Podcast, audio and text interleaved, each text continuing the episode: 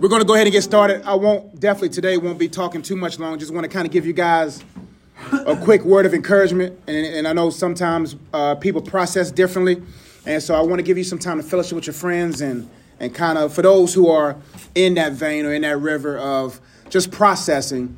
I just want to give you maybe 10, 15 minutes, and then I'll be out you guys' way. Um, but I want to talk about a title that I man that I have for today is now what. Now what? Right. Um, all of you all, maybe some of you all have questions. Um, a lot of you guys were born here. Some of you guys were raised here. Some of you guys were um, um, just so many connecting points to this ministry, especially with pastor. And so, for those who are uh, in that vein, this this is for you. For those who's like, I just got here, so I just just met him like last week. Then I understand. Um, but just give me the liberty just to speak to those who are lifers who are whose life has been impacted by his life. And so, um, as I was driving, this just popped up in my spirit. It's like, now what? Um, and there's a lot of questions that you guys are going to have. Um, there's a lot of different ways people are processing. Um, some people go hoop, some people go lift, some people uh, whatever. But now I want to give you a word for this moment to help encourage you um, during this time that we have. So the first, there's six points I'm going to talk about is what not to do now, and then what to do now. Uh, and of course, of course, it spells now, but what not to do now. Anytime that we experience any type of loss or grief or trauma or drama, no matter what it is, uh, we are tempted to go different ways. We're tempted, uh, we're, we're right now as a body probably the most vulnerable. Some people's faith is vulnerable, some people's visions are vulnerable. And, and, and it is my responsibility with some, with some life of walking with God and knowing Him um, to give you some insight on, on what to be careful of and what to be careful to do. And so, what not to do now? In the first one, do not neglect your time with God. I deal with people with grief a lot. I deal with people that struggle with different things. And the number one thing they begin to neglect is their time with God because many people question God when these type of things happen, right? I'm so uh, uh, glad to hear. And, and, as a man, I understand what Miss Gould said um, um, that when he found out that he couldn't preach anymore, that he was like, I'm out of here. Like, as a man, they, they said uh, the greatest pleasure for a man is not his wife, is not different like that, it's, it's his purpose, right? Uh, and that just showed me, and to encourage you all, that that life is about living it and living it with God. And oftentimes we neglect Him. We'll say, you know, well, if God didn't do it for him or if God didn't do it for that or whatever, now God must not be God. No matter what happens in his life, God is still God. And right now, the goal should be is not to neglect time with God and, and then to get into, oh, operating in sin. When we are emotional, we are more prone to fall into sinful traps. You see what I'm saying? That's why it's important to say, I got to invest more time with God now. I got to make sure my foundation is solid because thank God he made it to 69. Thank God 45 years of purpose, right? But but now is our time not to operate or to fall into the jaws of sinful traps because of what may happen or what your parents might be going through or the questions you might have. It is our time now to make sure that we are more operating in purpose and not in sin. Because when we are emotional, we emotionally eat, we emotionally treat, we, we, we do things, we fall in certain traps. Last but not least is what not to do now. Do not wonder or wander. Idle time is the devil's playground. A lot of people are wondering, you know, uh, whatever the wondering questions are. We all got them. You see what I'm saying? You know, well, I have questions, not necessarily what about God, but I, you know, my life right now. Like, what is my life ministry wise? There's a lot of questions I have, but I'm not going to wander. Wonder if uh, uh, should I leave the church or stay at the church? I'm not going anywhere. I'm not moved by that, but I can't be tempted by it. I got to make sure I don't wander. That we got to make sure we don't wander. Like I'm just going to coast through life and I'm not going to have no sense of purpose.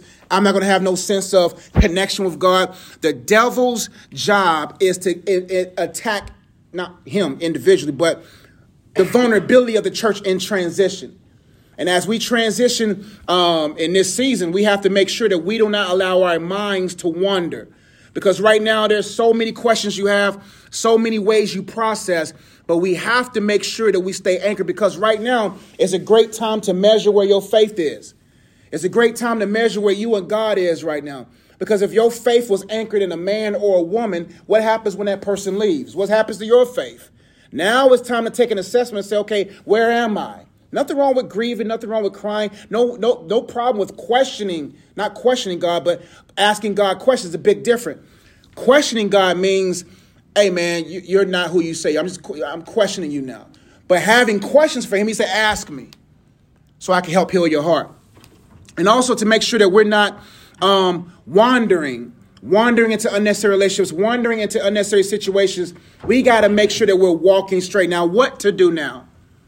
We talked about what not to do. We talked about what we shouldn't do now is neglect our time with God. We shouldn't neglect it. We should actually invest more in it. We talked about that what we should do, what we shouldn't do now is getting into sin. Sin is gonna is gonna make things even worse. And last but not least, we got to make sure that we do not wonder, wonder about what's going on, or wander into unnecessary situations. But last but not least, what to do now? What must we as young people do now. Number one, we must draw near to Him. The safest place that we can draw now is to God and say, God, I'm going to, you know what, God, I'm just going to get nearer to you. I'm going to get closer to you. Now, what does that look like to a young person? It's just saying, okay, let me really assess my heart. Let me really see where I'm at right now. Let me really see how I am emotionally. Let me see where I am at with struggling with this, right? Because it's new for all of us, right? So now I got to make sure I'm honest with God, that I'm drawing near to Him and say, you know what? I'm not going to fear Him. I'm going to get near Him. I'm not going to uh, disappear from Him. I'm going to get near to Him. I'm going to find a way to do it. Whether it means I'm just going to, you know, at night, the two best times to spend time with God to really, really get yourself uh, established is either right before you go to bed or right when you wake up. Mine's is right before I go to bed because I can control that time. Waking up, I don't know what the day's gonna bring. You know what I'm saying? Baby gonna be crying, wife gonna want something. But the night when everybody sleep, that's when I can steal away and say, okay, God, how am I today? How am I emotionally? That's the time for you to say, God, show me my heart, show me the depths of it, where I may be confused or where I'm or where I may be, whatever. So we have to draw near to him, not disappear from him. Next, oh, we have to be open to God. This is a time where you vent. Tell God how you really feel about everything. Be open to him because one thing you do not want to be is closed off to him. Ask him all the questions. Uh, uh, go, for it. If you, if you got a license, go for a drive, go for a walk, get your bike. You know what I'm saying? Do what you got to do. Go out and be open. Say, God, I need to talk to you because what happens when we don't have that time to talk, we begin to suffocate. What happens, and we kind of feel it now when this room don't have no ventilation, it gets hot and stuffy. You, you, we, we smell everybody's coat in here. Thank God we don't have no chips, no funyuns and nothing. Man, then it really be crazy here. But what, what I'm saying is when there's no ventilation, certain hot air, hot air cannot get out. And so right now you got to say, you know what, God, I'm hurt. I'm sad. I'm whatever. I'm whatever.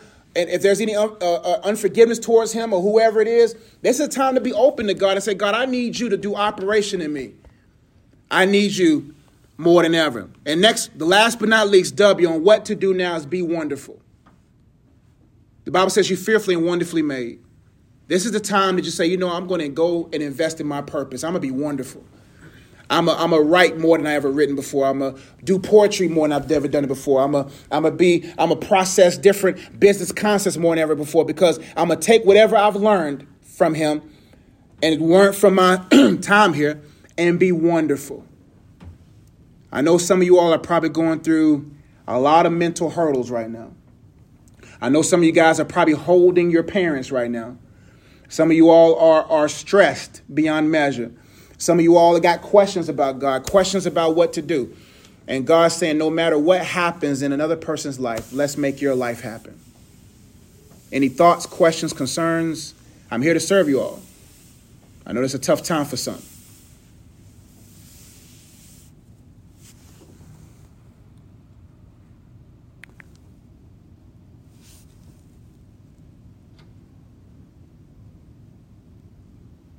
Everybody good? I get to your friends. I'm sorry. Let me break.